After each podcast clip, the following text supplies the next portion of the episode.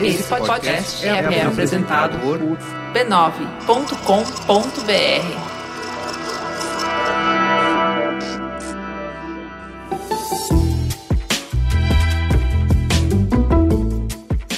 Bem-vindos ao Mamilo, seu espaço para discutir temas polêmicos com empatia e respeito. Eu sou a Juva Lauer. Eu sou a Cris. Entra, relaxa o ombrinho, se acomoda no sofá para receber o penúltimo programa do ano. E hoje vamos falar sobre síndrome de burnout. E nos recadinhos, é isso aí, tá chegando o dia, é domingo agora, logo depois de sexta, que acontece sábado, aí chega a festa. Sim, a festa dos patronos do podcast da família B9, dentre eles os amados mamileiros e mamiletes. Quem ainda não confirmou a presença, vai lá, coloque seu nome na lista. Por sinal, a Erika deu uma ideia muito boa de levar um livro indicado pela gente que você já leu para trocar com outros mamileiros que estiverem na festa. Então fica aí o convite para quem quiser um livro, vai chegar lá, vai ver outra pessoa com o livro na mão e vai ser muito legal. Vocês vão se identificar como ouvintes. Então é o nome na lista, com direito acompanhante, pode levar a esposa, pode levar um amiguinho, pode levar aquele amigo que você vive falando para ouvir um Mamilos, ele não ouve, ele vai chegar lá, sentir a good vibe e vai se tornar um mamileiro. Bora comemorar esse ano juntos?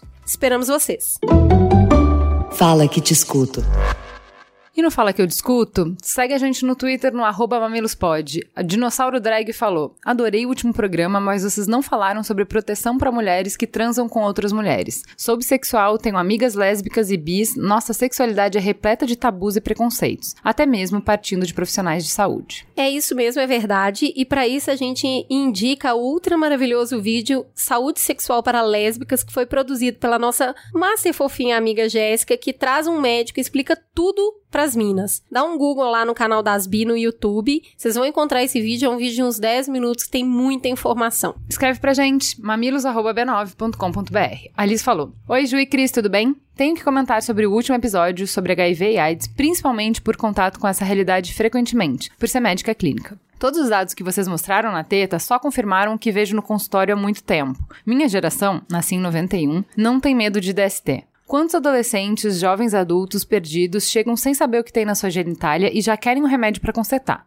Isso, Sara, né, doutora? Foi meu namorado que me passou? Aí vem meu trabalho de formiguinha, tentando orientar e passar informações a quem me dá abertura. E olha que não tenho tanto tempo assim trabalhando. Especialmente me dá medo alguns colegas mais bem informados serem negligentes. Quantas vezes ouvi meus amigos de trabalho e faculdade falando sobre sexo, afirmando não usar camisinha em relações esporádicas? Eu, assustada, sempre indagava o porquê, e eles rapidamente: Ah, você estudou que transmissão é muito pequena, eu nem esquento. Isso médicos e médicas. Se esse meio for lido no ar, deixo o conselho como médica a todos os mamileiros: se protejam. O sexo é maravilhoso e pode ser aproveitado na sua integridade com segurança. Por mais que tenha tratamento, o portador do vírus HIV sempre terá mais percalços na sua saúde do que uma pessoa sem ele. A Paula disse: Sou veterinária e moro em Campo Grande, Mato Grosso do Sul. Acompanho vocês há mais de um ano, discuto e converso sozinha com vocês a cada programa, mas nesse programa sobre AIDS eu estou uma chata. Fico falando para todo mundo, pelo amor de Deus, escuta o programa. Parabéns por terem chamado esse time de peso, os convidados foram ótimos. Foi um podcast capaz de atingir todas as faixas etárias, desde meu sobrinho de 9 anos, minha enteada de 13 e a minha própria vida sexual. Moralista,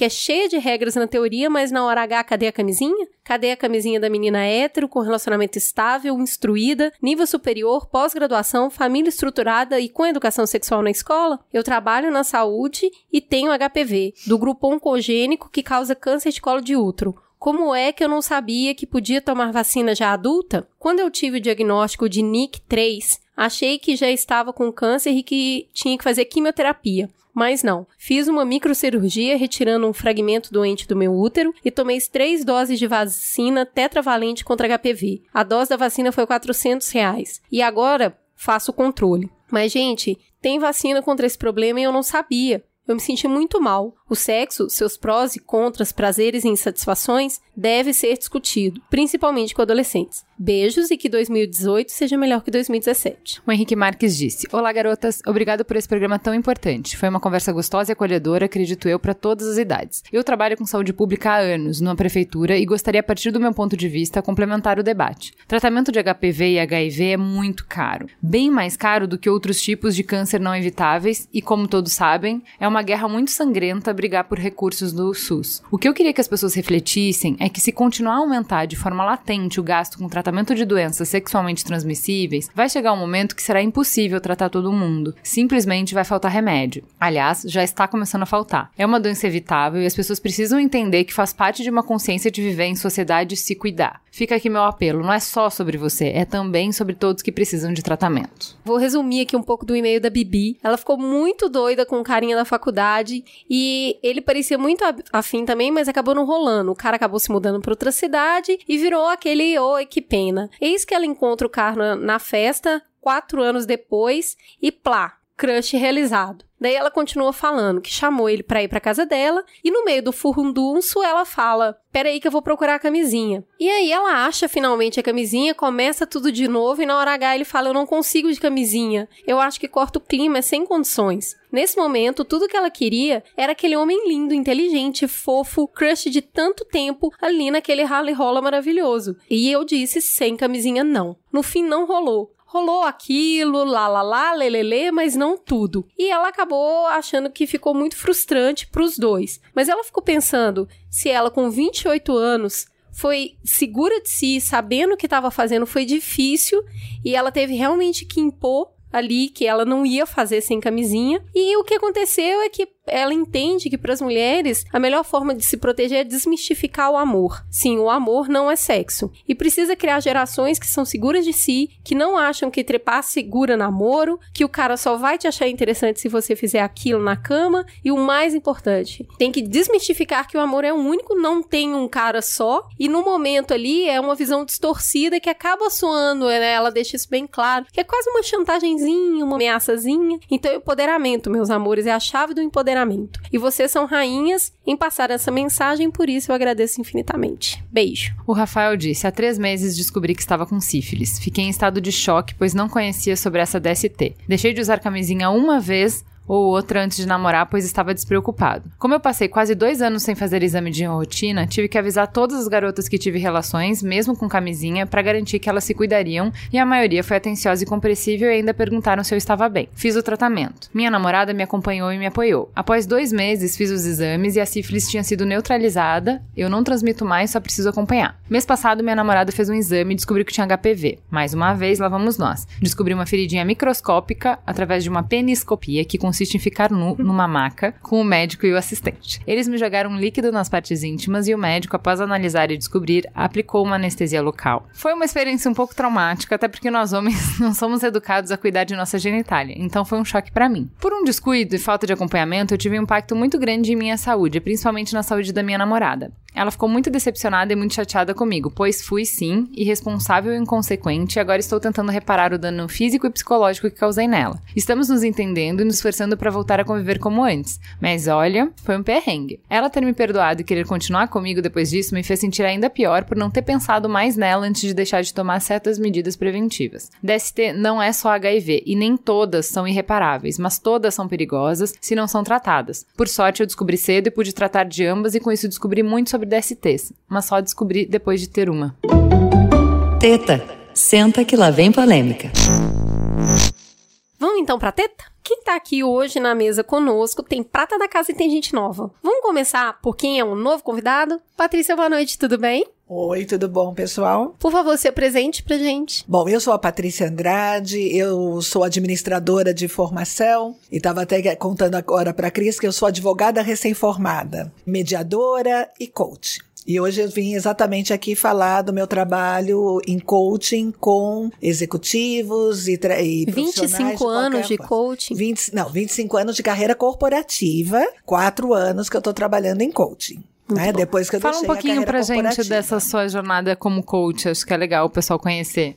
Então, assim, eu deixei o mundo corporativo há quatro anos, depois de trabalhar 25 anos é, como gestora. Quando eu saí, eu falei assim: bom, Agora eu não vou mais trabalhar em empresa nem nada, vou ser coach, né? Eu trabalhei com desenvolvimento de pessoas durante tanto tempo e agora eu vou continuar esse trabalho de desenvolver pessoas, vou ser coach. Fiz uma especialização e essa especialização ela tem três graus, né? Quando eu fiz o primeiro grau, ela me habilitava a trabalhar com pessoas e profissionais. A segunda habilitação é que é para o coaching executivo. E eu quis muito respeitar esse meu treinamento. E comecei a trabalhar com as pessoas, as pessoas me contratando. E quando você trabalha com pessoas, tem um um valor que as pessoas podem pagar, né? E empresas pagam muito mais do que as pessoas por um trabalho desse. Então eu comecei, né, com um trabalho acessível para as pessoas. E o meu plano seguinte era, ah, depois que eu fizer o coaching executivo, eu começo a trabalhar para empresas. E eu fiz isso. Quando eu, depois que eu tirei a minha certificação executiva, eu comecei a oferecer o trabalho para empresas. Mas aí foi uma situação muito esquisita para mim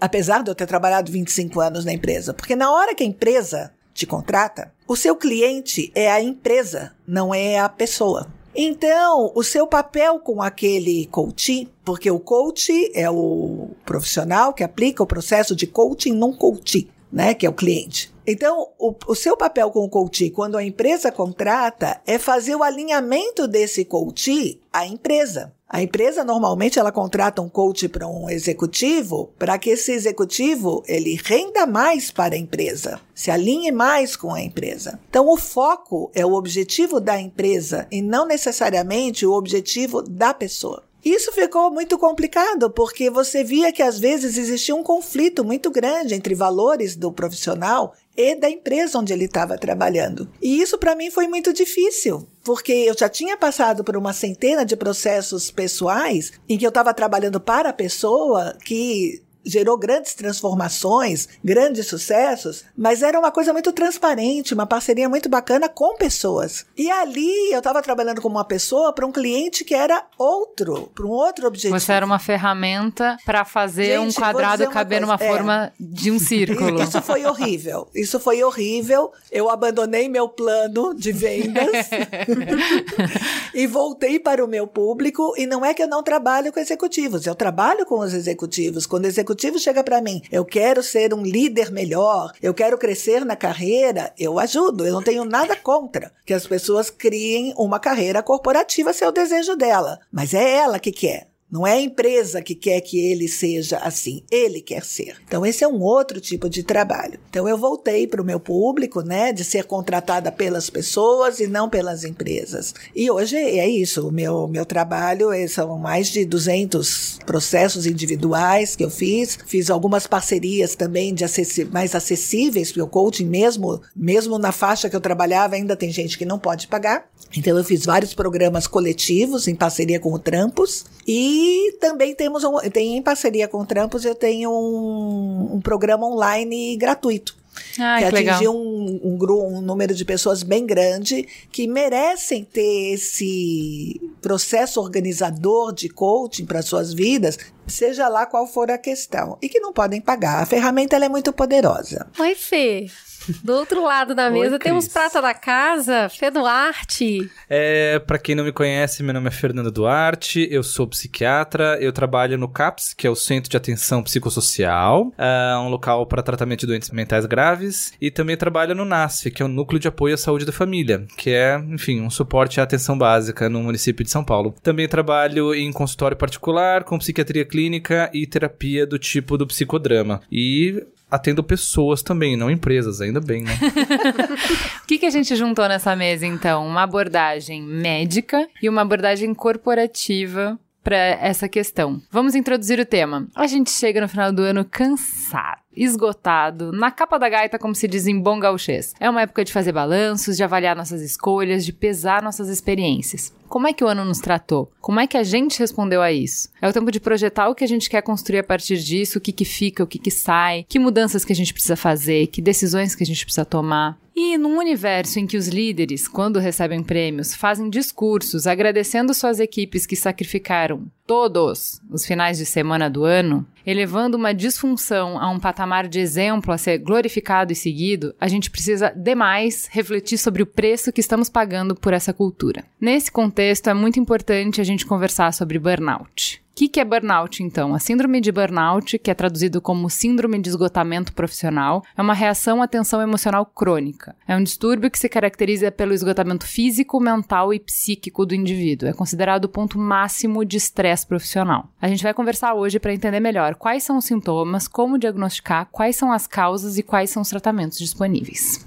Vamos ouvir então o que, que o Bruno fala sobre a diferença entre burnout e estafa. Estafa é sinônimo para cansaço. É um cansaço agudo. Então, é natural você trabalhar bastante, você gasta as suas energias e você está no estado de estafa. E você descansa e o descanso ele traz novamente as energias para você. Você está pronto para no dia seguinte voltar a trabalhar, levar a sua vida normal. Então, não tem problema nenhum estarmos estafados, não tem problema nenhum estarmos cansados. Mas a síndrome de burnout, ela é diferente porque se trata de um estresse prolongado, um estresse agudo que vai trazer sintomas como um cansaço que não passa com descanso, uma sensação de irritabilidade, dificuldade extrema de concentração, sentimento de inutilidade. Então, o paciente que está vivendo a síndrome de burnout, ele acaba descrevendo que sente que seu trabalho já não serve mais para nada, ele não está contribuindo com nada no mundo, ele é um imprestável, e é aquela pessoa que não consegue mais ver sentido no que ele está fazendo, ele não consegue encontrar nenhuma motivação para continuar em frente. Então, é uma diferença muito significativa. A estafa é um cansaço agudo que você trata descansando. O burnout já se trata de uma síndrome que você vai necessitar de um tratamento para conseguir superá-la. Já a depressão é diferente do burnout, por quê?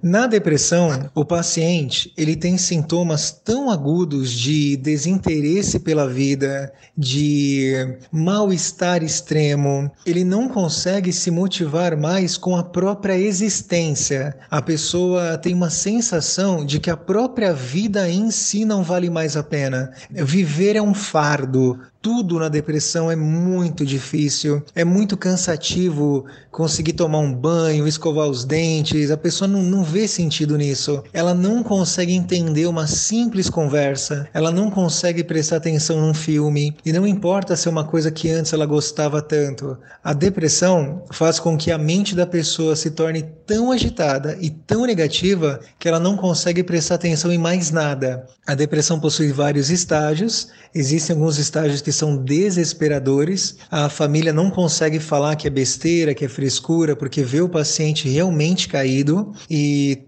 todos os estágios da depressão requerem um tratamento, porque quanto mais tempo o paciente demora para se tratar, ele cronifica o quadro, e isso vai fazendo com que a cura se torne cada vez mais difícil. A síndrome de burnout, ela sempre existiu. Existe um psicólogo canadense chamado Stephen Pinker, que ele é especialista em psicologia evolucionista. E Stephen Pinker, num trabalho extenso, onde ele vai avaliando pergaminhos, documentos, cartas de tempos muito antigos, ele vai percebendo que existiu a síndrome de burnout no Império Romano, no Antigo Egito, no Império Persa, enfim. E Stephen Pinker também fala que se você está numa atividade física e você utiliza muito um conjunto muscular, seja para o esporte, seja no trabalho, seja numa atividade do cotidiano, em algum momento aquele músculo ele vai parar de funcionar. Por mais que você force, você não consegue.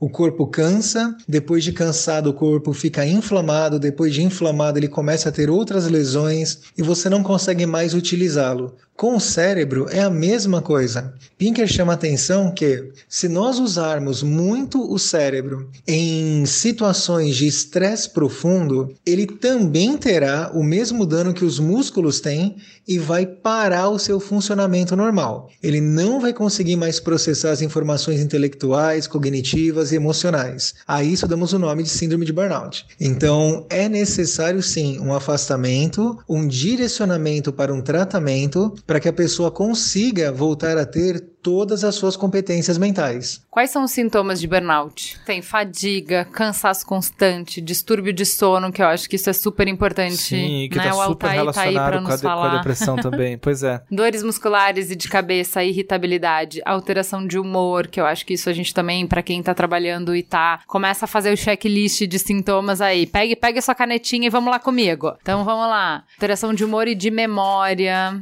Eu dei o check nisso. Dificuldade de concentração. Você deu check? Falta de apetite. Não dei check. Depressão, perda de iniciativa. Eu achei muito interessante quando a gente estava estudando para pauta que esse conjunto de mal-estar pode levar ao alcoolismo. Claro. Então pode levar ao abuso de drogas. Entendeu? Então Sim. é aquela coisa que parece que os sintomas vieram depois, né? Você fica naquela coisa de o que, que veio antes, o que, que veio depois, o que, que é causa e o que, que é consequência. É né? que é muito fácil de entender quando a pessoa tá sofrendo no trabalho e ela, e ela sente que ela mereceria ser feliz no trabalho, porque, poxa, ela- era isso que ela tinha que acontecer, esse que tava no plano. Só que se ela não está conseguindo a felicidade que ela quer ali, ela vai tentar uma felicidade em outro campo da vida. E daí nessa você pode compensar com bebida alcoólica, com chocolate, com um monte de outras coisas. Então é muito fácil você descambar por aí, né? Tentando fazer essa compensação meio torta, né? É, achei interessante também. Essa sobrecarga acaba causando uma baixa no sistema imunológico, então um comprometimento de sistema imunológico, que isso Pois a gente é. também na prática vê bastante. Problema Né? respiratório, problema de rins, Tem é, um muita monte gripe. de doença clínica, doença biológica mesmo relacionada a esse estresse do trabalho, ao burnout, um monte, né? Tem vários sintomas que são mais psicológicos, assim, né? Então, constante negatividade, o sentimento de como se nada fosse dar certo, sem vontade de fazer atividade social e de estar com outras pessoas, colocar constantemente a necessidade e vontade dos outros à, à frente das suas, falta de energia para ter hábitos saudáveis. Essencialmente, a síndrome de burnout, ela tem três componentes, que seria a exaustão emocional, com todos os sintomas que isso envolve, a despersonalização, que seria a sensação de que a gente está destacado, de- deslocado de nós mesmos, como se a gente estivesse se olhando de fora ou com um comportamento automatizado, robotizado, e a diminuição do envolvimento pessoal no trabalho. Uma coisa que é muito frequente também é a própria sensação de que o, o trabalho que a gente faz é inútil, não tem sentido, não vai gerar nada. É, a gente tem um coach para falar sobre isso, mas tem muitos sintomas físicos.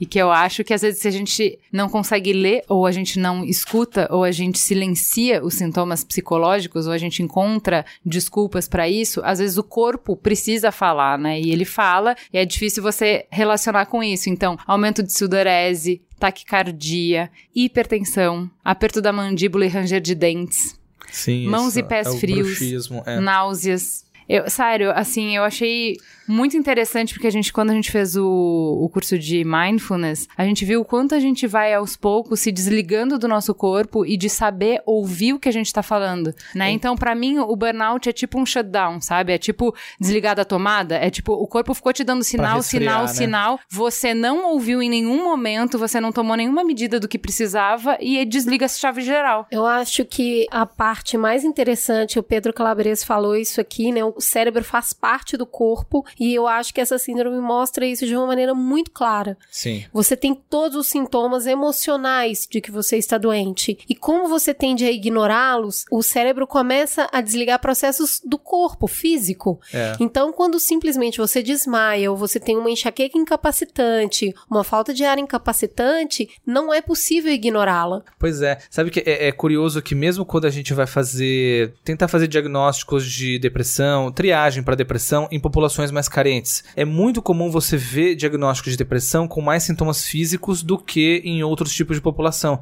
Que eles têm às vezes mais dificuldade de explicar o sentimento deles, do tipo, ah, eu tô sentindo uma angústia ou uma tristeza. Em geral, eles nem sentem isso, ou, ou nem percebem isso. Acabam falando mais como, ah, eu tô com uma dor né? Tô com uma dor de cabeça, ou tô com uma dor de estômago, ou cansaço físico, que é mais fácil de você perceber essas coisas mesmo. Então, em geral, quando a gente não pensa a respeito daquilo que a gente tá pensando, sentindo, o corpo ele acaba centralizando tudo, catalisando tudo aí, né? Vamos escutar então o que, que a Rô Caruzi falou da experiência dela de burnout. O problema maior do burnout, eu acho que é a diferença entre o que é realmente o burnout e o que as pessoas acham que é. Porque o que que é o burnout? É um esgotamento físico e mental tão absurdo que o cérebro é obrigado a desligar a chave geral para o corpo não morrer. A parte hormonal fica inteira cagada, a parte autonômica fica inteira zoada, a pessoa entra num estado de exaustão que as pessoas não têm referência. É um negócio desesperador. Eu também tinha uma sensação de desmaio iminente o tempo inteiro. Parecia que eu me desligar da tomada e qualquer momento eu ia cair no meio da rua. E como você chega no esgotamento desse nível? Você chega somando três fatores. Um, uma sobrecarga muito alta. Dois, um ambiente muito merda.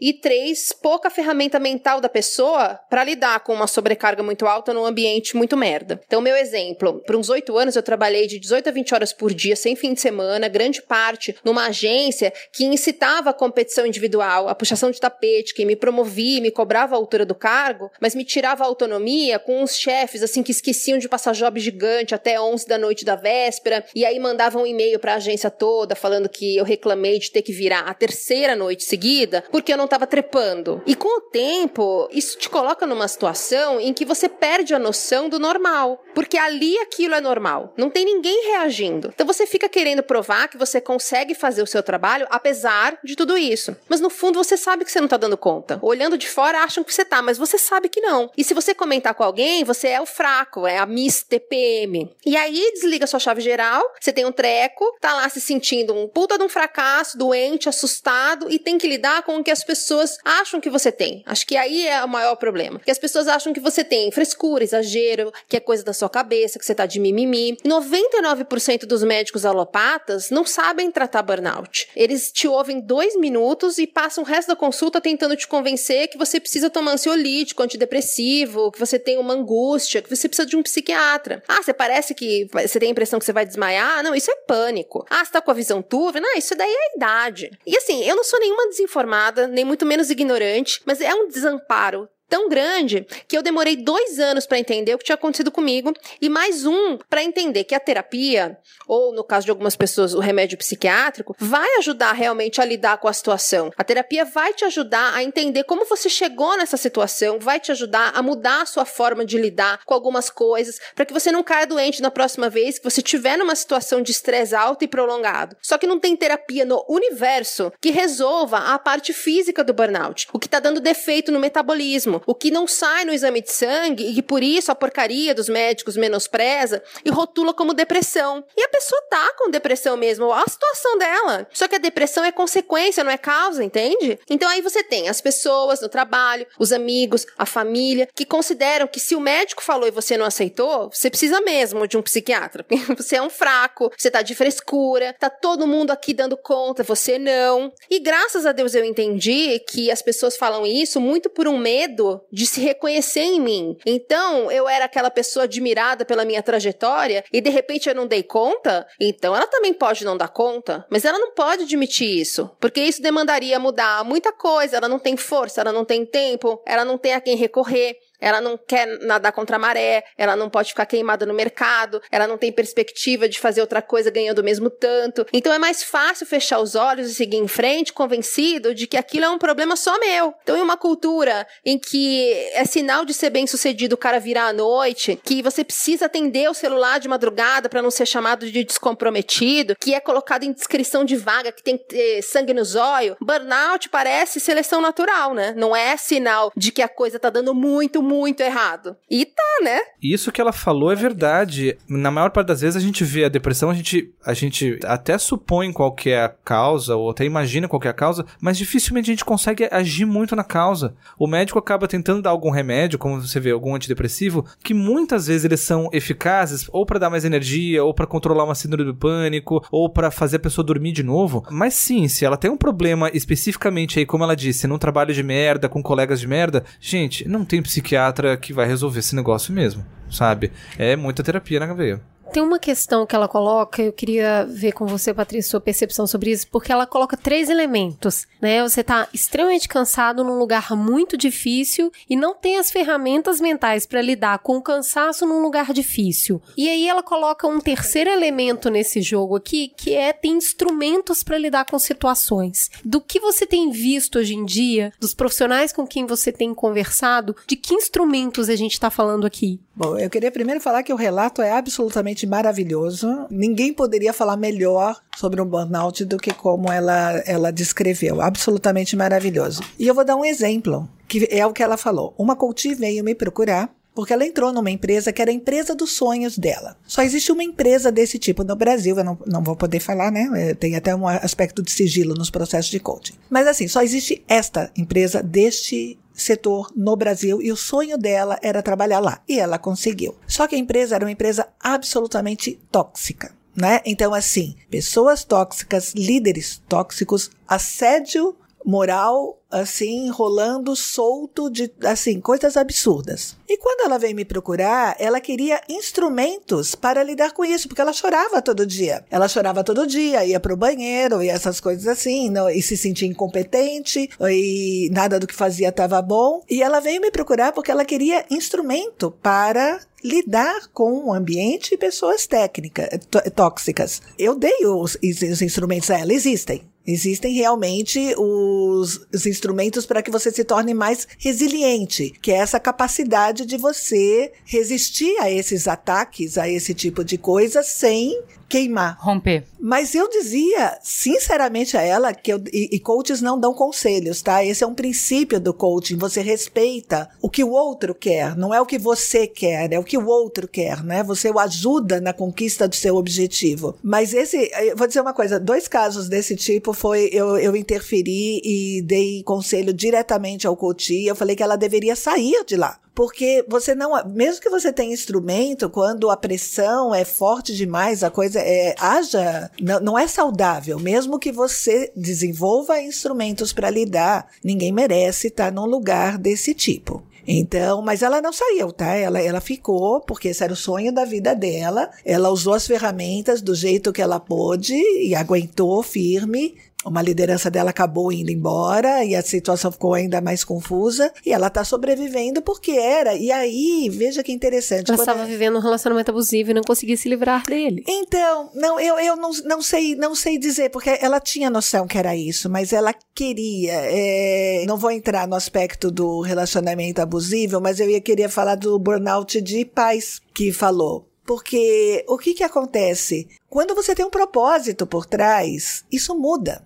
O propósito, ele é um dos elementos que te torna mais resiliente. Então, por que que alguns pais conseguem? Porque toda maternidade, paternidade é uma loucura. Eu sou mãe de dois, eu sei muito bem o que foi isso. Então, é, como é que alguém passa por isso e tem gente que não passa? Por isso, não atravessa bem. O desafio é igual. E, e, gente, tem gente que passa, tem gente que não passa. Eu tive uma coach que não tinha vocação para maternidade. Ser mãe para ela era um, uma tortura. Era uma tortura, era evidente. E, de novo, não tô lá para julgar. Era uma tortura. E isso estava causando problemas na carreira e no casamento. Eu tive que conversar com o marido para ele entender que a maternidade para ela não era igual aquela maternidade romantizada. Então isso causou um burnout para ela. Agora, outras pessoas que veem a maternidade de outra forma, elas não têm o burnout. Então, essa menina ela tinha um propósito muito grande. Aquilo era, aquilo era a missão dela. Ela queria.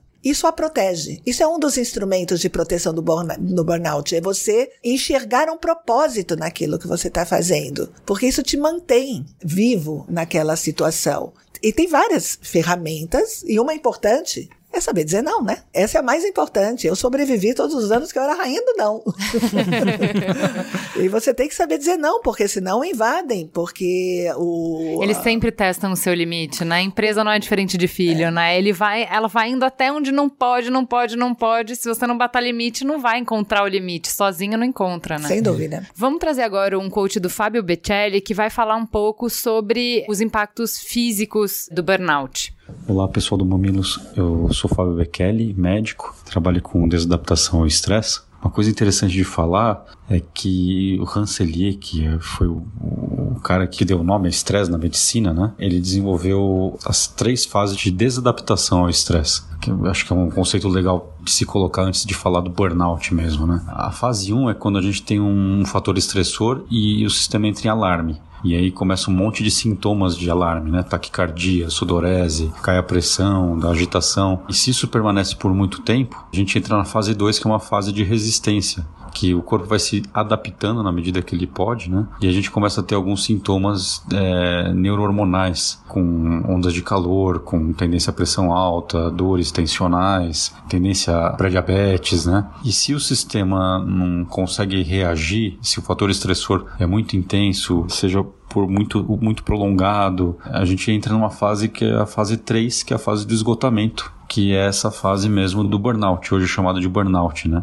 Então, uma descrição clássica do burnout é chamada de fase 3 de Rancelier, que é a fase do esgotamento, em que você perde as capacidades, né? As, as, é, você esgota as capacidades de, de, adaptação e entra nessa estafa orgânica, né? E aí a gente pode ter vários componentes, né, físicos afetados, a imunidade, é muito comum candidíase de repetição, ficar frequentemente gripado, problemas respiratórios, né? Você pode ter um, um problema é, associado à depressão, tudo que vem junto com ela, insônia, alteração de humor, alteração de libido, e especialmente a, o, que, o que eu acho interessante aí para vocês é que mexe muito com a criatividade, uma fase de esgotamento, né? É quase impossível você ter criatividade se estiver num, num, estado de esgotamento, de, de burnout. Nos ajudem agora a dizer quais são os sinais vermelhos. Como é que a gente sabe que precisa procurar ajuda? Porque a gente falou aqui de um quadro de sintomas extenso, né? Que dá para ser que... confundido com tanto de coisa, um né? Tanto de coisa. Por exemplo, você tá com falta de ar, você pode procurar médico ou não procurar nunca, como certas pessoas. Eu tenho amigas. Mas assim. Não sei do que, que você tá falando. Mas, não, mas é verdade. Assim, a gente pode ir procurando a solução para cada um desses sintomas e não pensar eles de forma sistêmica. Sim. Então, ajuda a gente. O que, que seria uma bandeira vermelha? O que, que deveria me falar assim? Não, gente, peraí. Estamos aqui nesse caminho que não tá muito bom. Preciso procurar ajuda. Olha, difícil saber. De tudo que você falou até agora, Ju, de todos os sintomas, é, eu já tô imaginando o pessoal ouvindo esse programa e falando, mano. Deu ruim. Boa, qualquer coisa que o Fernando falar agora vai ser bandeira vermelha para mim. É, mas eu, eu, eu, Imagina a gente fazendo a pauta. Pois Não, é. eu, a Cris e a Jaque, a gente já. Tudo tá se já, automedicando né? já. Eu, eu fico imaginando que a assim. A base de chá de camomila, ó. Então, eu fico imaginando que seria bandeira vermelha a partir do momento que você sente que você não consegue mais fazer aquele trabalho, né? Que você não tem mais capacidade de fazer aquilo que era para você estar tá fazendo. Então eu pensaria que é por aí. Os sintomas físicos podem ser vários mesmo, mas assim, o principal é aquela coisa: o que, que eu tô fazendo aqui, por que, que eu tô fazendo isso, e não vou nem. Acho que eu nem consigo fazer isso mais que eu tô fazendo. E isso costuma chamar muito atenção, especialmente em pessoas que gostam daquele trabalho, que amam aquilo que fazem e que por algum motivo não conseguem mais estar fazendo aquilo. Eu acho que é importante a gente associar os sintomas físicos à realidade que você está vivendo. Não é uma crise respiratória aleatória, uma candidíase aleatória, tá tudo bem na minha vida, eu tive um problema físico. Não, não, é, você a já tá no... é a cereja do bolo, né? É. né? Tipo, muito obrigada por isso. Então, o que, que a gente está falando aqui? Você está numa situação muito estressante no trabalho e começa a perceber que existem outros sinais emocionais reforçando que aquela situação de estresse está te afetando mais do que deveria. E aí, o que, que uma pessoa que se vê nessa situação, Fê, que percebe por tudo que a gente falou, que ela está num passo antes do rompimento, né? Que ela está realmente sob muita pressão, quem que ela deve procurar? Onde ela encontra ajuda? Eu acho que imediatamente eu pensaria numa resposta na área da saúde, um psicólogo ou um psiquiatra, pelo menos para ser avaliada se por acaso ela já está com alguma doença, se há algum tratamento que pode ser feito. Claro, sempre tem um tratamento que pode ser feito. E se dá para a gente prevenir esse colapso. Eu acho que às vezes dá. Eu já atendi muita gente que estava, por exemplo, ou na base desse colapso, ou já estivesse colapsando, pessoas de áreas também muito estressantes, né? E às vezes é incrivelmente saudável um afastamento ou conseguir dar uma pausa, sabe? Naquele turbilhão onde a pessoa se encontrava né? É, não acho que isso serve para todas as pessoas. Quer dizer, descanso é sempre bom do trabalho, mas tem pessoas onde essa pausa do trabalho é incrivelmente terapêutico. Eu acho que a pessoa que está sentindo essa carga tão enorme assim deve procurar ajuda na, na, na saúde, sabe? Deve procurar um terapeuta, um, um, psiquiatra, um médico, um enfermeiro ou qualquer forma de, de se ajudar e pelo menos tentar descobrir se aquilo que ela tá sentindo é grave desse jeito mesmo, sabe? Tem muitas opções. Acho que tem uma coisa importante aqui que a gente tá falando muito do autoconhecimento, mas a gente vive em rede, em sociedade, né? Muitas vezes a própria pessoa não tá percebendo, mas é o marido ou a esposa, ou é, são os pais que estão percebendo, ou às vezes até os filhos, Sim. ou o amigo que chega e fala: Amigo, você não tá bem, cara, vamos olhar isso aí. Então acho que tá atento também às pessoas à nossa volta. Você tá vendo que a pessoa tá perdendo a energia dela, é. não é mais a mesma pessoa, ela tá tendo um monte de sintoma físico e às vezes a própria pessoa não se dá conta. É comum porque. Mas aí você olha pro tem, lado e ela você tá se comprometida preocupa. com o trabalho. Né? Exato. Né? É. E às vezes ela tá perseguindo uma coisa que não é que é inalcançável, é que às vezes nem é necessário alcançar. Não. Então Talvez não é é- só uma transformação do ambiente onde você tá, do olhar que você tem sobre o ambiente Exato. onde você está. Porque muitas vezes a gente tá tentando alcançar metas que nós mesmos nos impusemos, a gente trabalha num mercado muito competitivo. Hoje eu tava lendo um post sobre um cara que falou que o mercado americano gosta muito de absorver profissionais brasileiros porque ele se virou. É um profissional mais preparado. Então, assim, não dá pra se vangloriar de hoje você ser um cara que joga nas quatro pontas, porque teve um momento na sua vida que simplesmente não tem opção.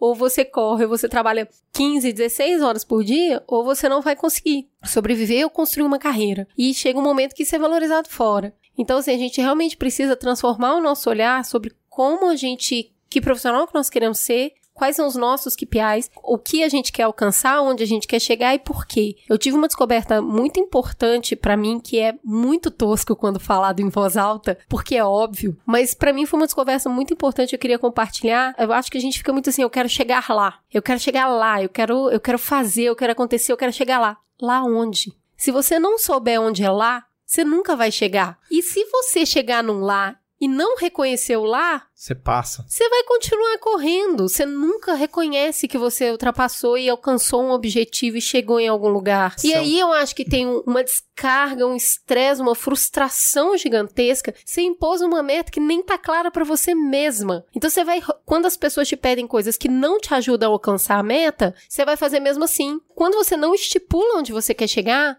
Qualquer pessoa pode interferir na sua meta. Ela não tá clara. Qualquer pessoa pode te puxar pra um lugar que não é produtivo. Você vai, não tá claro, Tem uma citação que diz que o vento nunca sopra a favor de quem não sabe pra onde quer ir. né? Muito bom. Então, só vou voltar um pouquinho na discussão que a gente tava de por onde eu começo, que profissional eu procuro, e chamar o coach do Lucas, que também passou por burnout.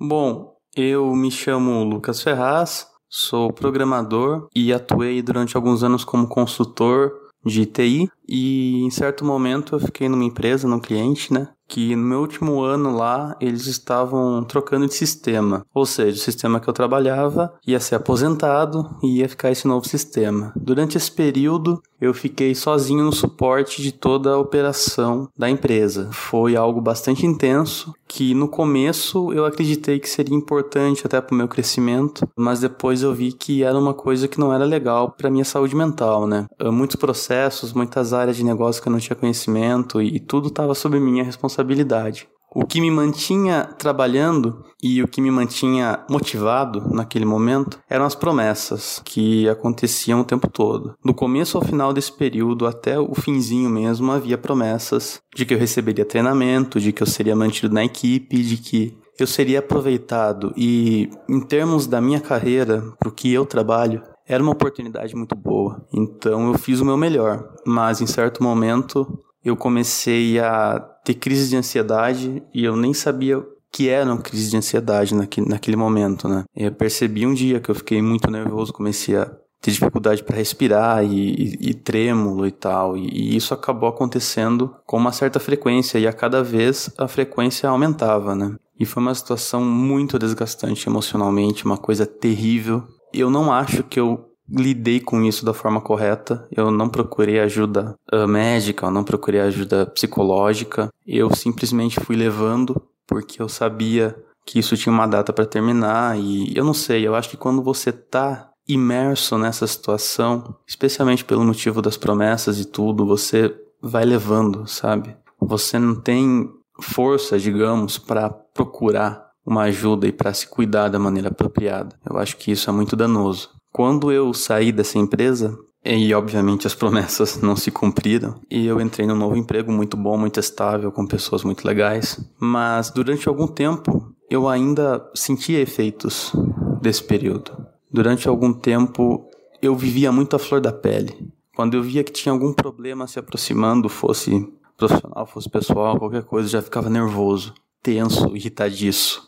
E, e eu senti que isso era reflexo do, do período que eu passei sob tanta pressão, né, com crise de ansiedade, com eu, eu não queria trabalhar, eu não, não gostava de estar lá, já, já ficava tenso quando entrava no prédio, o dia a dia era terrível. E os efeitos disso duraram ainda um tempo, duraram por meio ano, mais ou menos. Por isso eu acho que eu deveria ter procurado ajuda, cuidado melhor disso. Talvez eu ainda faça isso no futuro. Eu acho que conversar com alguém, com um terapista, alguma coisa assim, só pode fazer bem para qualquer um, né? Eu queria também só citar um caso que uma paciente que eu atendi recentemente. Ela também trabalhava numa empresa onde ela se dedicava bastante e tinha toda essa coisa de cobrir os buracos. Ela sempre, sabe, era o coringa, cobria todos os buracos. Estava trabalhando bastante, é, na cabeça dela, é, negligenciando a família, marido, em função do trabalho.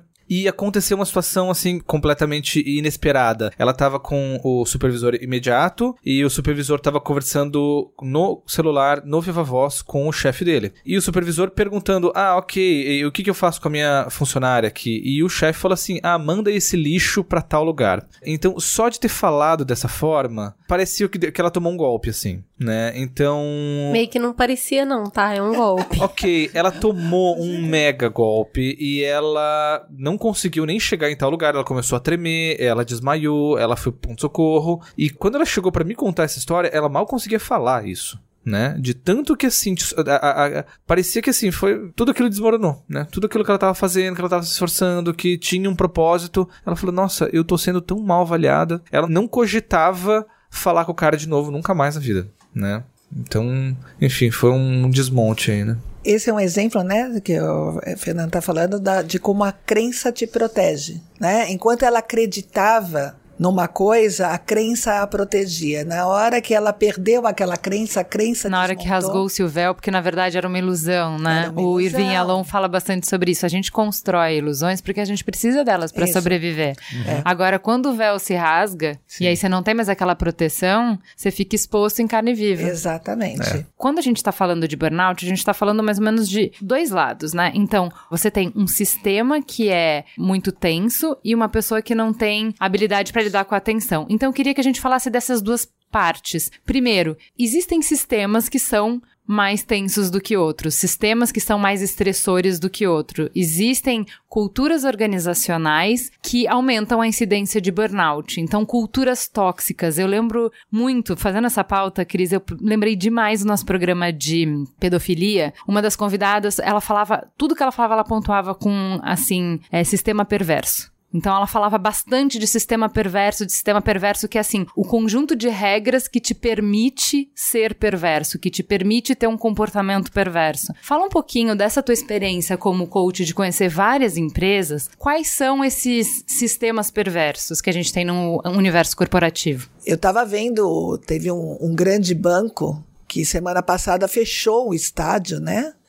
Para comemorar com todos os funcionários. Esse banco teve 10 bilhões de lucro num ano de crise. Na verdade, 10 bilhões ele atingiu em outubro, o resultado que ele esperava ter no ano. E aquelas pessoas estavam todas felizes, cantando ao som da Ivete Sangalo, comemorando o lucro do banco e voltando para casa e tendo seus boletos não pagos. Né? Então, assim, é a, a lógica capitalista de metas, e a, e a meta do banco agora para o ano que vem é 12 bilhões. Pergunta se o salário das pessoas vai aumentar 20%, que é o que ele quer que o lucro dele aumente. Como é que essas pessoas vão conseguir dar- dar 12 bilhões, 2 bilhões a mais de lucro para o banco? Se esforçando mais. fazendo trabalho de três, ganhando menos. Aí tem as discussões com o sindicato dos bancários, discutindo 3%, 5% das coisas, e o banco coloca uma meta e todo mundo vibra ao som de Ivete Sangalo. Vamos buscar os 12 bilhões para o banco. Isso é um esquema quase de lavagem cerebral, né? É entender que isso tudo é normal e é saudável e que faz sentido você dar a sua vida para aumentar o lucro do banco em 20%. Mas ainda, sim, eu entendo a sua crítica ao sistema, eu acho ela muito boa. Mas existem empresas que conseguem fazer, operar na lógica capitalista e não ter uma cultura organizacional tão tóxica. Né? Então, assim, é uma coisa que eu acho interessante na prática profissional, como o semelhante atrai semelhante. Então, você entra numa empresa e você percebe quais são as regras do jogo, você percebe que tipo de pessoa prospera ali dentro, e ou você tem afinidade com isso, ou você é espirrado logo, ou você sai logo, você percebe que assim, olha, eu não funciono aqui. E a gente percebe, assim, empresas que toleram agressão e não toleram. Então, por exemplo, na minha agência, aconteceram uma série de mudanças ultimamente, muitos processos ficaram diferentes, e eu sei que no meio desse momento de transição, é complicado, né? Mexe muito, é água turva, né? Houve um, um caso em que uma pessoa falou alto com outra no meio de uma reunião. E isso foi um escândalo. O silêncio que se fez após isso foi ensurdecedor. O clima de funeral na agência, por dias se falou, a pessoa que falou alto teve que conversar com a outra, teve que pedir desculpa e tal. E isso me deixou positivamente impactada, porque eu pensei, gente, num mercado tão abusivo quanto da publicidade, o fato de que alguém gritou com outra pessoa no trabalho ter sido um escândalo, porque isso não faz parte da cultura da minha agência, entende? Isso é legal. Isso não, assim, isso é, é, é tão fora da curva pra gente que isso, assim, não faz parte. E essa pessoa automaticamente foi colocada no lugar dela por todas as pessoas. Não cabe na cultura da empresa isso. E isso não se repetiu mais. Temos uma série de problemas. Não tô falando, não é pra mandar o currículo hoje, tá? gente, não é a melhor empresa pra se trabalhar no mundo. Eu gosto bastante, mas não é a melhor empresa pra se trabalhar no mundo. Eu só tô falando assim, tem coisas que cabem, enquanto em outras agências é costumeiro o grito, é a forma de tratar, né? Tem gente que acha que é assim que se consegue o objetivo. A minha agência funciona na mesma lógica capitalista que todas as outras agências, mas o jeito que essas determinadas pessoas se organizaram para atingir os resultados são diferentes. Não, sem dúvida. É, o que, que acontece? Existem uma série de estressores. Você usou esse termo em algum momento aqui na conversa. O falar gritando, o agredir, a agressão na comunicação é um fator agressor. Né? Então, eh, você tinha conversado comigo assim: as empresas são responsáveis, são corresponsáveis pelo burnout? Sim, na medida que o clima da empresa é dado pela liderança, pela direção da empresa. Então, o clima organizacional, ele é dado pela direção da empresa. Ou pelo menos é de Mas- responsabilidade deles, né? É, mas na, na, na prática, dificilmente a empresa paga essa conta. Né? Quem acaba pagando Ah, essa conta é sim. a própria pessoa, Não, né? sem E- dúvida. E eu acho que a empresa se preocuparia mais com isso se esse burnout todo não fosse dar tanto prejuízo. Aí ele se preocuparia mais, Então, ele até, até dá, porque na hora que você perde um profissional e você tem repor, existe, existe um custo. Tem custo, tá, ok. Importante nessa reposição. E também vai ter a perda de produtividade, os atritos, uma série de coisas. Então, assim, as empresas são corresponsáveis, porque é exatamente o que você falou. Existe um ambiente que oprime, e existe uma pessoa que tem mais ou menos recursos para lidar com o ambiente que oprime. O burnout vai ser o encontro dessas duas coisas, né? O, do, do quanto você sofre de pressão e o quanto você é capaz de resistir a ela, de ter recurso para resistir. Ou seja, todo burnout fala sobre a pessoa e fala sobre a empresa. Ah, Eu acho muito isso do bullying, né? dúvida, dúvida. impressionante, porque assim, Sem dúvida. os primeiros casos de burnout que eu vi em agência de publicidade, sempre a pecha ficou com a pessoa. Ela não aguentou, Ela foi fraca. ela foi Ah, fraca. E assim, pessoas que são tratores, entendeu? Então, o que eu vi é que assim, hoje a gente, sei lá, 10 anos depois, a gente começa a discutir sobre. Não, peraí, só um pouquinho. Se nessa agência tem X pessoas tendo burnout, se nesse CAPS tem X profissionais que estão tendo burnout, o que, que isso fala sobre o lugar também? E não só sobre as pessoas. Porque eu acho que no próximo capítulo falaremos sobre as pessoas, mas aqui acho que convém, é importante a gente falar sobre os ambientes, o- né? que Então, características o que, de ambiente O que, que eu são entendo que aconteceu na sua empresa? Ao tratar com uma comunicação não violenta ou menos violenta é, e melhorar a parte da comunicação, ela diminui alguns dos estressores para que vocês possam produzir mais e entregar. Então, assim, eu, eu nunca acredito muito na benevolência das empresas quando ela contrata um coach, quando ele, ele contrata um programa motivacional, ou tem lá massagem de, né, tem estação de massagem para as pessoas, porque mesmo fazendo aquilo, o que ela visa é o resultado no final. Eu queria voltar um pouquinho nessas condições tóxicas, porque tenho vasta experiência nisso.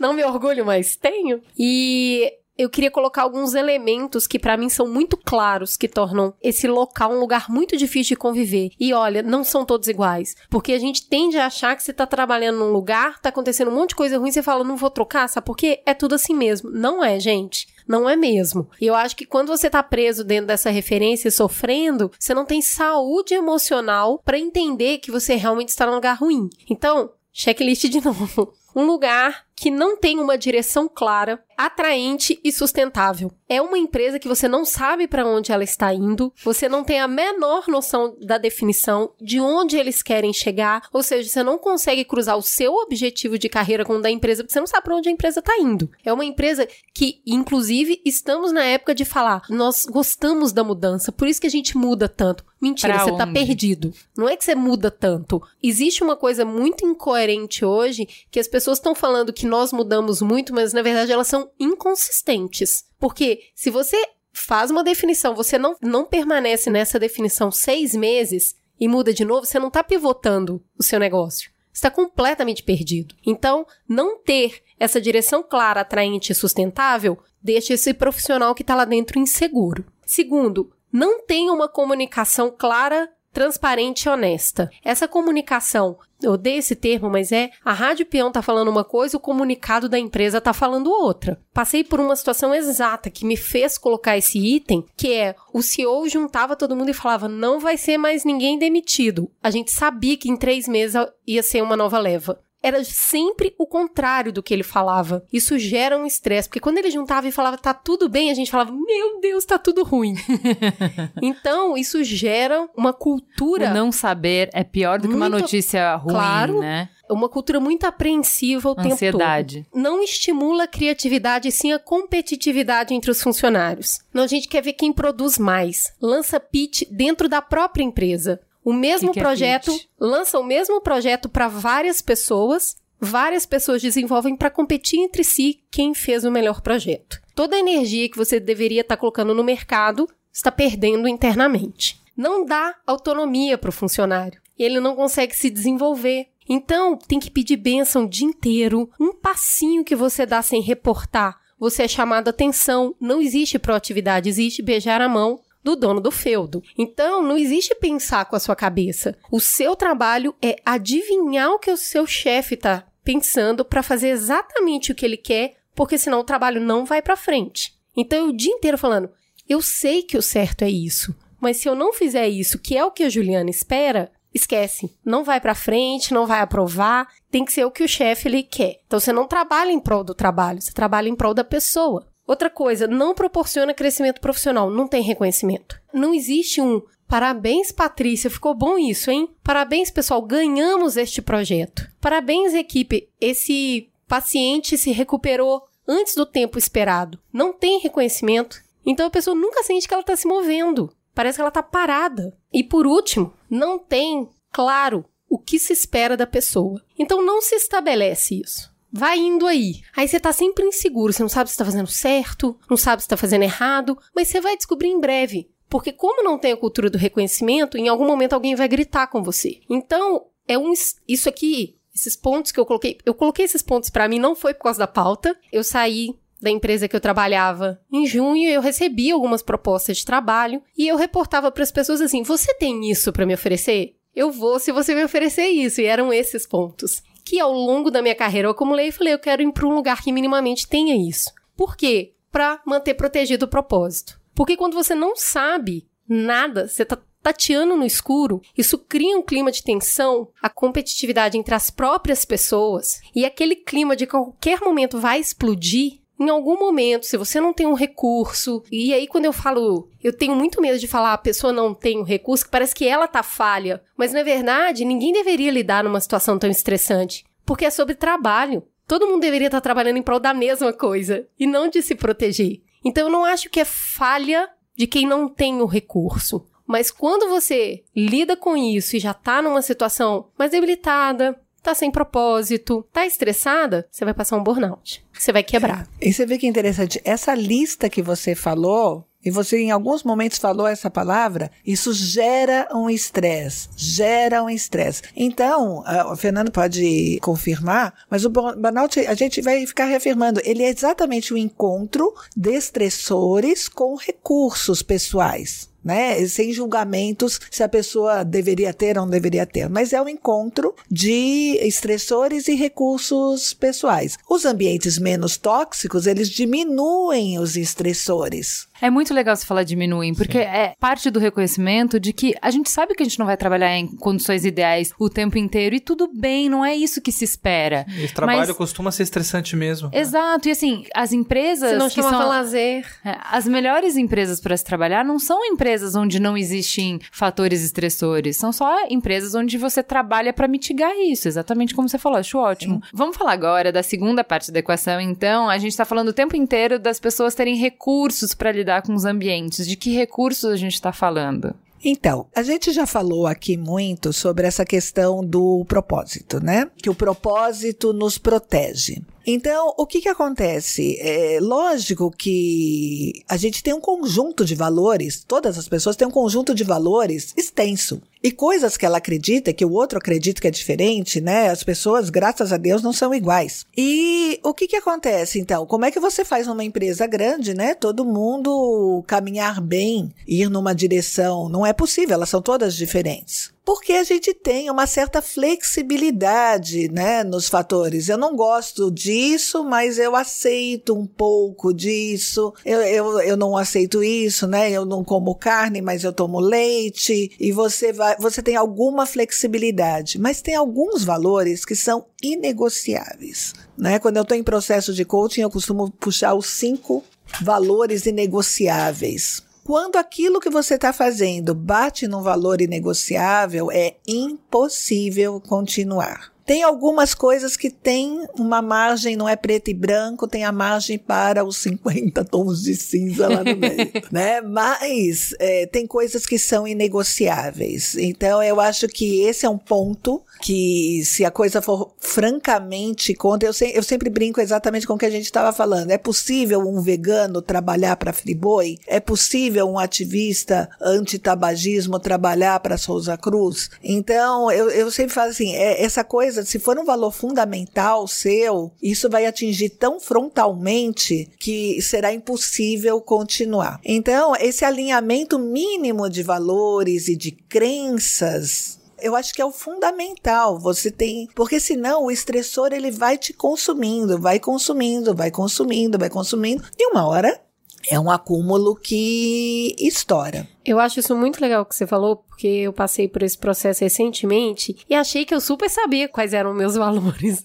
São óbvio que eu sei valores, aquilo que você traz de família. Menina, que sofrimento que foi para definir, porque existem muitas coisas que são importantes para você na vida. E mas definir realmente o que que é, o que é inegociável para você você começa, ou você põe coisa demais e aí você fica uma pessoa inflexível, ou você põe coisa de menos, mas é, é, será que é aquilo? Então, assim, eu particularmente aconselho as pessoas a fazerem esse exercício. Igual eu falei, o chegar lá, lá é onde? Saber quais são os seus valores inegociáveis para que você fala, gente, tem alguma coisa me incomodando demais nesse lugar eu não tô conseguindo identificar, isso tá me fazendo sofrer, eu não sei o que que é, apenas sinto, só sei que sinto. Descubra quais são os seus valores inegociáveis, isso vai te dar um outro panorama sobre o seu trabalho, sobre as amizades que você tem. Sabe aqueles negócios que a gente costuma falar, o santo não bateu? Então, amigo, é científico isso. Pode ter certeza, tem uma questão e de alguma maneira um comportamento tá ferindo um valor inegociável seu, é insustentável ficar num lugar. Você falou que falar não, saber não também é importante. Isso. Eu queria que você falasse um pouco mais sobre isso. Existe uma dinâmica de comunicação, de vilão e vítima, né, que a gente fala, né? Então, a Cris estava contando um exemplo aqui que fala assim: "Ah, vocês fizeram tudo errado, não era isso que eu queria", né?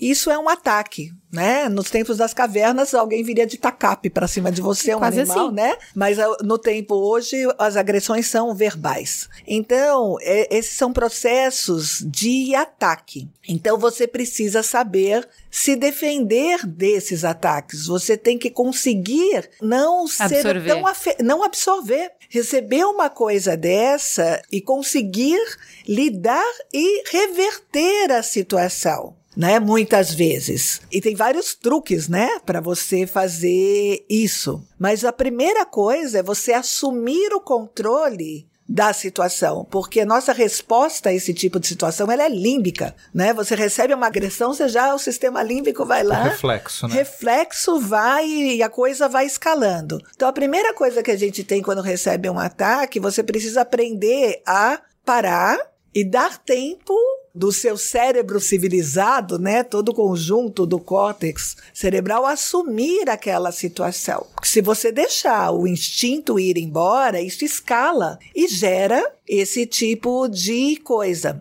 E o que você tem que fazer a partir daí, quando você corta o processo de Reação. agressão, de reação, você começa a perguntar, né? Então, nesse exemplo, assim, ah, eu, eu- não foi isso que eu pedi. Eu já tenho o meu truque pessoal. Eu falo assim, nossa, é mesmo, com aquela cara de surpresa genuína, né? Não é assim, né? Ah, é mesmo, não pode ser sarcástico, né? Tem que ser assim, nossa, é mesmo? O que você queria? O que não sei que lá? E o quê? E às vezes, quando você vai fazendo as perguntas de esclarecimento, a própria pessoa que emitiu o ataque, ela entende o papel dela naquela situação e você caminha para uma solução positiva. E essa solução positiva pode chegar ao ponto do não. Não dá tempo. Aí, Então, ah, eu preciso disso para amanhã. E aí você começa, né? Quanto tempo? O que, que você quer? Ah, e aí a pessoa percebe que não dá para ser para amanhã. Então, não é simplesmente falar um não. É fazer, falar um não É qualificar ou não. qualificado e construído com o outro.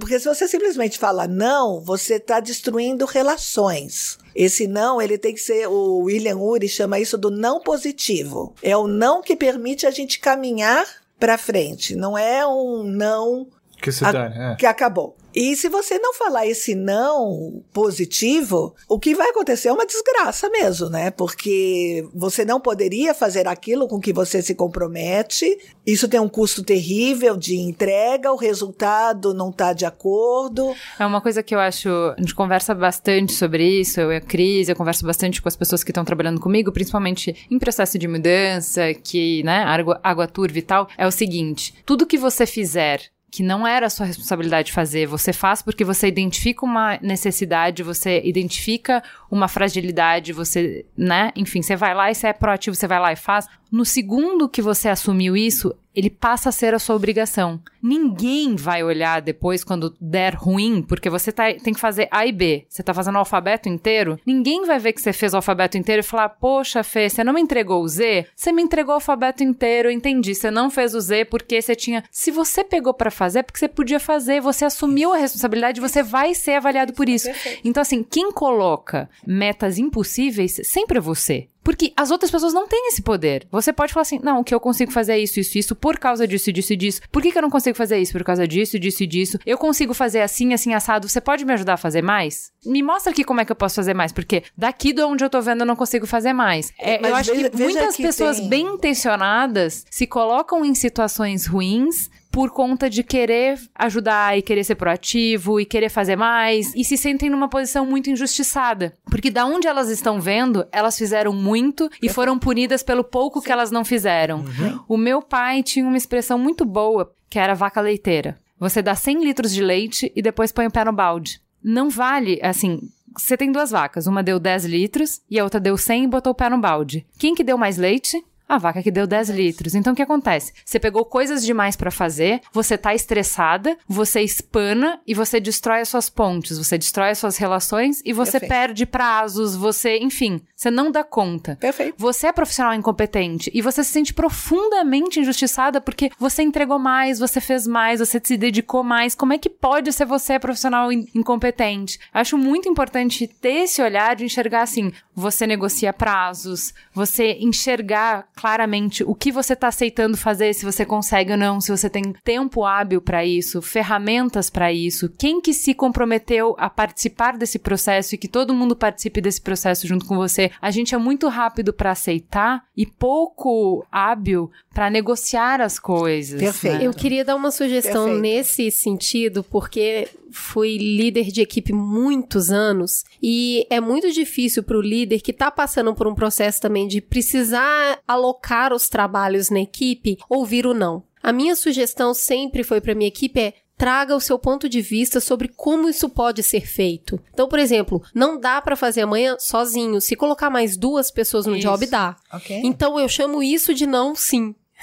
É esse o não muito positivo. qualificado. É o não positivo. Então, assim, você sempre consegue fazer. O negócio é você colocar as condições. Isso que você tá me pedindo é ótimo e possível ser feito. Eu preciso de três dias. Então, você precisa da ajuda da equipe para achar soluções. Então, quando você for dar uma negativa, dê uma opção de como aquilo pode ser feito. Então, ó, eu preciso desse call amanhã com a Espanha. Olha, eu não falo espanhol, mas a fulana fala. Ela pode estar na reunião junto, eu falo com ela e ela fala. Então leve soluções, porque o líder, e aí eu queria falar muito rápido disso, que o líder hoje, é, eu li, até coloquei na newsletter esse artigo muito recente do Valor Econômico falando sobre o efeito Lúcifer, que é aquela pessoa que se encontra no barzinho com os amigos, é um amor, no trabalho é um demônio.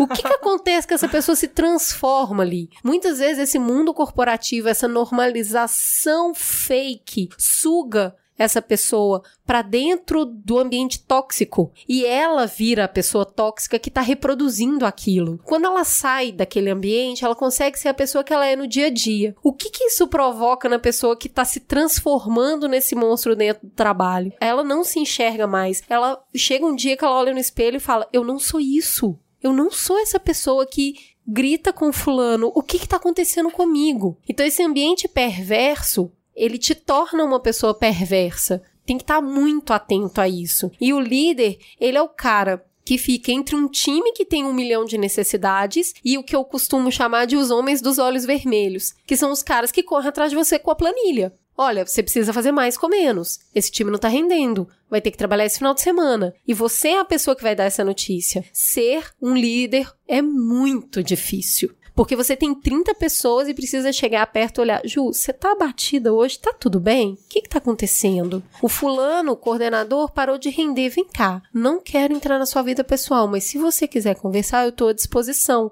Tem noção do nível de energia que é isso? Enquanto você tem que fazer a demanda rodar. Então, na hora que você chega com um trabalho e a pessoa fala, não, não vou fazer, essa vontade é realmente pegar o pescoço Não, dela. mas ninguém tá falando em nenhum Tá? momento não, não vou fazer. Não, não, é não. isso. O que eu tô te falando, o que eu tô falando é ajude essa pessoa também. Então leve opções, qualifique esse não. Negociar não é negar, são coisas diferentes. exato. E eu acho que a gente É sabe isso. muito pouco É isso. negociar. Isso. É isso que a gente tá Negociar, os dois lados ganham. É só como a gente vai fazer para os dois lados ganhar. E sabe que é interessante, Cris, que dentro dessas ferramentas de resiliência, né, que eu acabo ensinando para as pessoas, o, o feedback é, com certeza, a ferramenta de comunicação mais importante que a gente tem na vida, né? Então, mas tem a maneira de você dar o feedback para baixo, para os seus liderados, ou você dar um feedback para um par e dar um feedback para um superior. Posso dar feedback para o superior? Pode. Só que você não pode chegar para ele e falar assim: olha, superior, eu vou te dar um feedback. Gerência, droga. É, essas- não, e vol, vol, volta, é volta,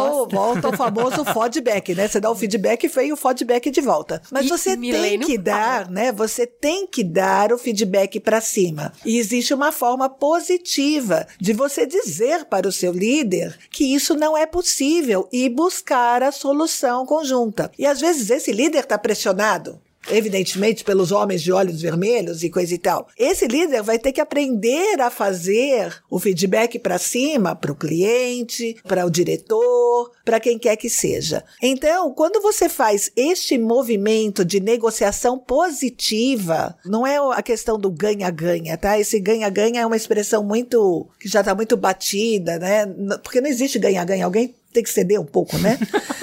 Mas O é a ideia. É um lado só ceder que tá ruim, né? Isso, o problema é só um lado ceder. Então, quando você tem um conflito, os conflitos são ótimos para o crescimento. Se não houvesse conflito, não haveria crescimento. Então, conflitos são mecanismos de evolução. Só que o conflito tem que ser bem resolvido para que você cresça. E esse é um processo de negociação, de comunicação. Então, essa é a ferramenta mais poderosa de sobrevivência corporativa, é uma comunicação positiva. Hoje se fala muito da, de comunicação não violenta, ela é um dos elementos para você usar nessa comunicação positiva. Mas eu vejo que ele trabalha muito num nível muito pessoal. Quando você leva isso para dentro da empresa, você tem que ter uma comunicação não violenta e funcional. Né, de buscar um resultado. Então, tem algumas adaptações que têm que ser feitas. Então, o vocabulário não violento, a empatia e essas coisas, elas estão presentes, mas você tem que buscar um resultado. E aí a gente entra em níveis mais sofisticados de feedback, de negociação, de persuasão.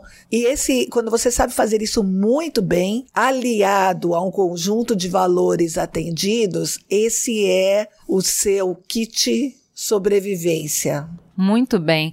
Vamos só fechar aqui falando um pouco sobre, ok, passamos do limite, chegamos no burnout, como é que a gente trata? Para falar disso, eu queria chamar um coach do Gabriel. Oi, pessoal do Mamilos, aqui quem fala é o Gabriel Belon.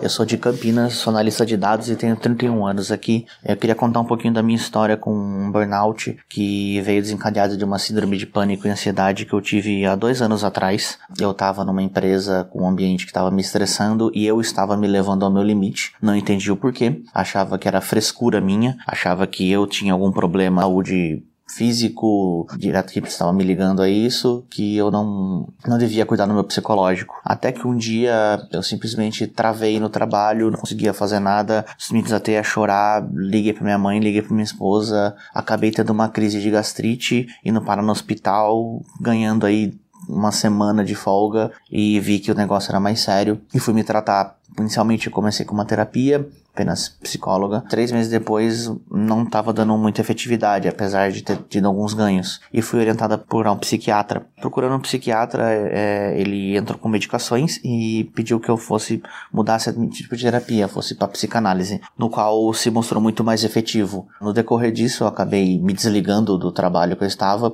tendo um insight de sair do meio que estava me estressando, que simplesmente eu estava me estressando porque eu queria. Sei que é difícil, nós temos contas para pagar, nós temos metas, sonhos, objetivos e é difícil abrir mão daquilo que a gente é naquele momento. Queria falar um pouquinho, quando eu estava estudando para essa pauta, eu encontrei umas, é, um artigo inclusive algumas entrevistas de uma pesquisadora americana que chama Amy Resnesky. E ela, ela estudou um pouco sobre trabalho, a, a relação que a pessoa tem com o trabalho. E como eu só achei coisa em inglês, eu achei que ia ser bom eu tentar dar uma traduzida aqui pro programa. Mas ela, a pesquisa que ela fez foi a respeito especificamente de quem considera o trabalho como algo automático, que você pega e faz todo dia, ou quem considera exatamente o mesmo trabalho com as mesmas funções a missão de vida na, na, na Terra, sabe? Aquela, aquele, o chamado, sabe? Eu, eu, eu nasci para isso. E ela fez uma pesquisa é, num hospital com trabalhadores da área da limpeza.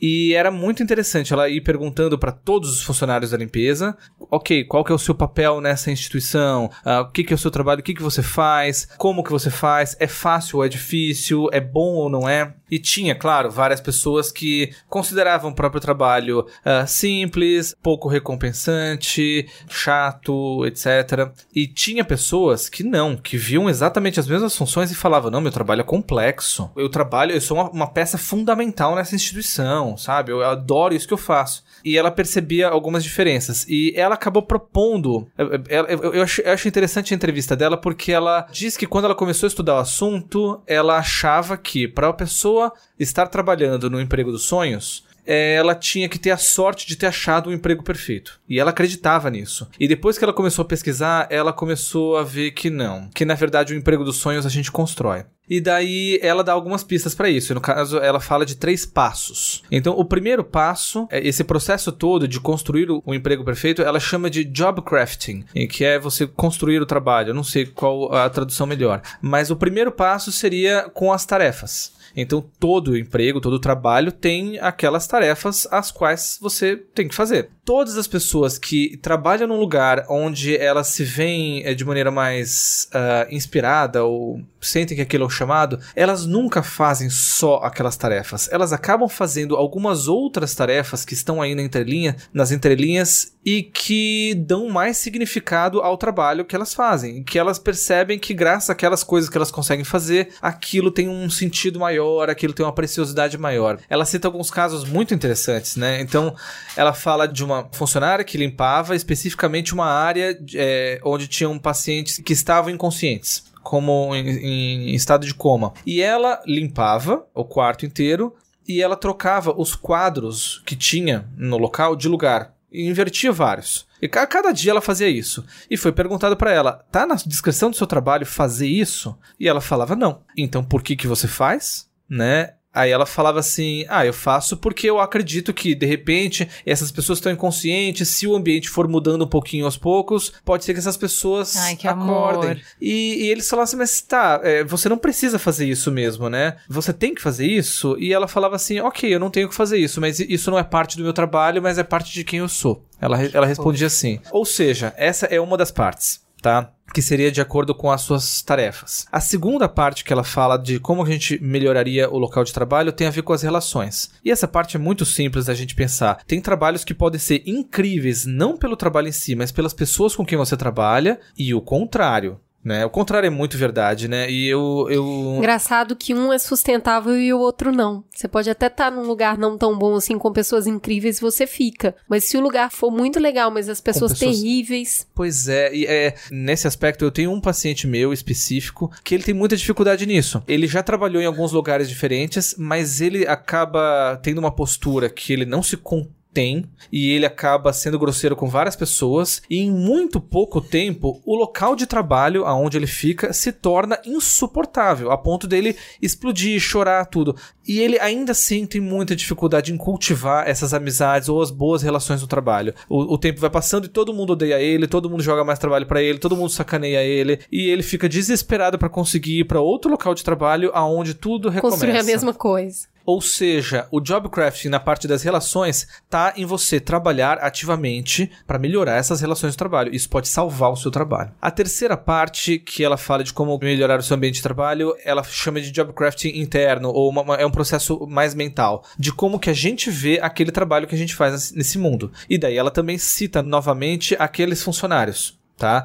Então, por exemplo, ela ia falar com algum profissional da limpeza do hospital e falava assim: qual que é o seu papel nessa organização? E a pessoa respondia assim: eu sou um curador. Eu crio ambientes estéreis onde as pessoas podem ficar e se recuperar. Que incrível. É incrível isso, né, gente? É ressignificar a parada toda. Pois é, e tem gente que consegue olhar para o próprio trabalho, e eu acho que todos Tem. nós somos capazes de olhar para o nosso trabalho e tentar dar um novo título para o nosso trabalho e, sei lá, quem sabe assim melhorar. Eu sei que às vezes tudo isso que eu tô falando pode parecer meio utópico, mas é, às vezes acho que dá pra gente brincar, exercitar disso e com certeza. São a as histórias melhorar. que você conta pra você mesmo, pra viver melhor. Ah, o Yuval Noah Harari tá aí pra dizer que tudo é narrativa. Então é o que nos dá poder e força e motivação pra construir impérios e pra construir a civilização que a gente tem hoje. Você acredita tudo que num papel pintado, você chama de dinheiro, você não vai Tudo contar é uma história pra você do seu trabalho? Tudo é narrativa. Gente, temos uma boa discussão. Acho que demos muito material para as pessoas pensarem, refletirem. e vamos pro farol aceso.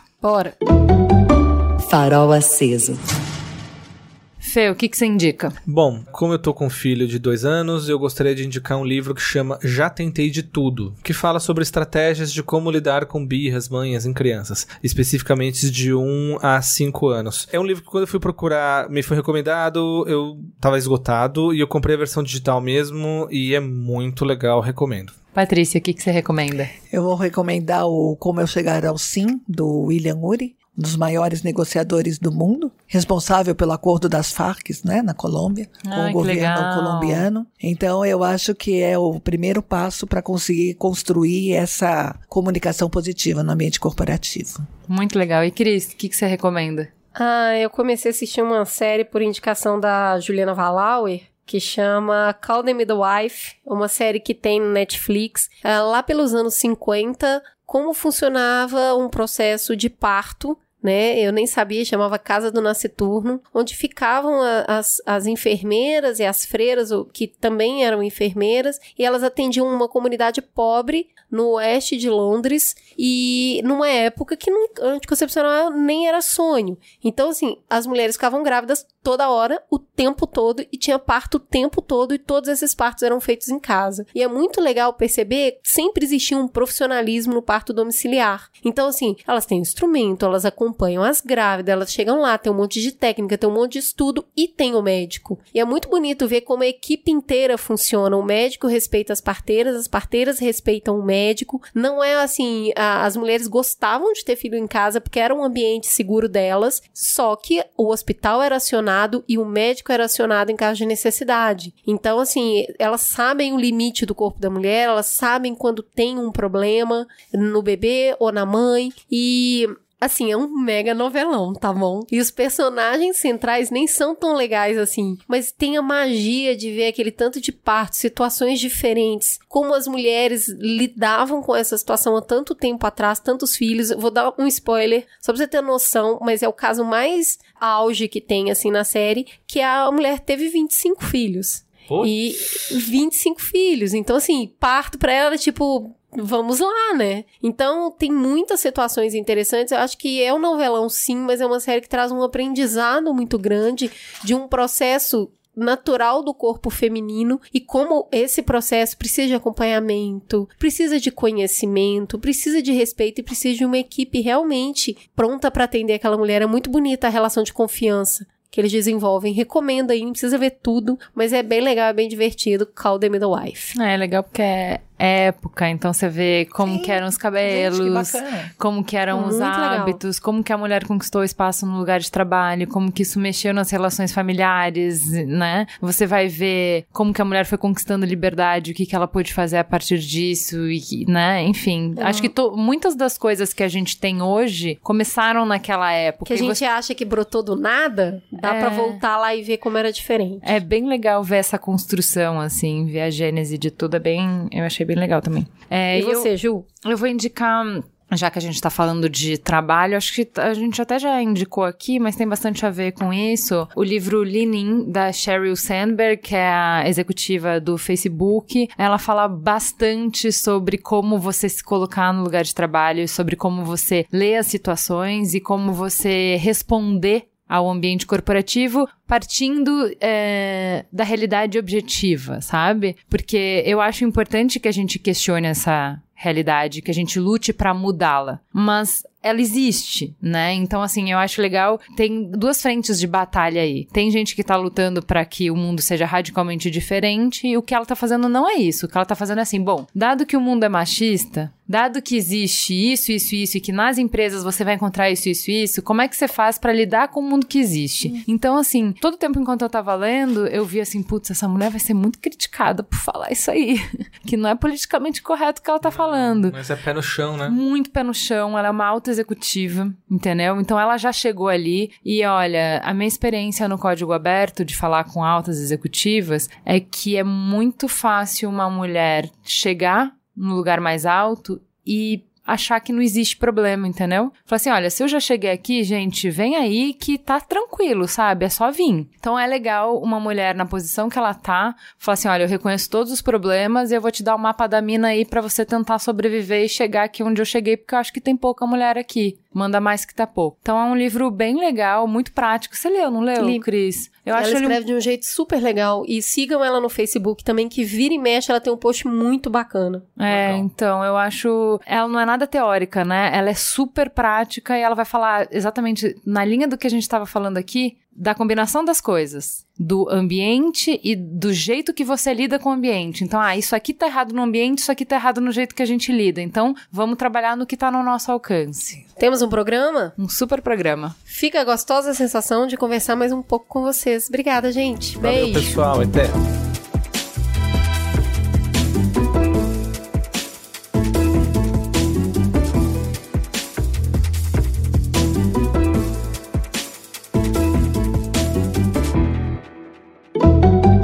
Mamilos. Jornalismo de peito aberto. O Mamilos é o resultado do trabalho colaborativo de uma equipe apaixonada. Edição Caio Corraine, redes sociais Guilherme Iano e equipe, apoio à pauta Jaqueline Costa e grande elenco, transcrição dos programas Lu Machado e Mamiland. Este podcast foi editado por Caio Corraine.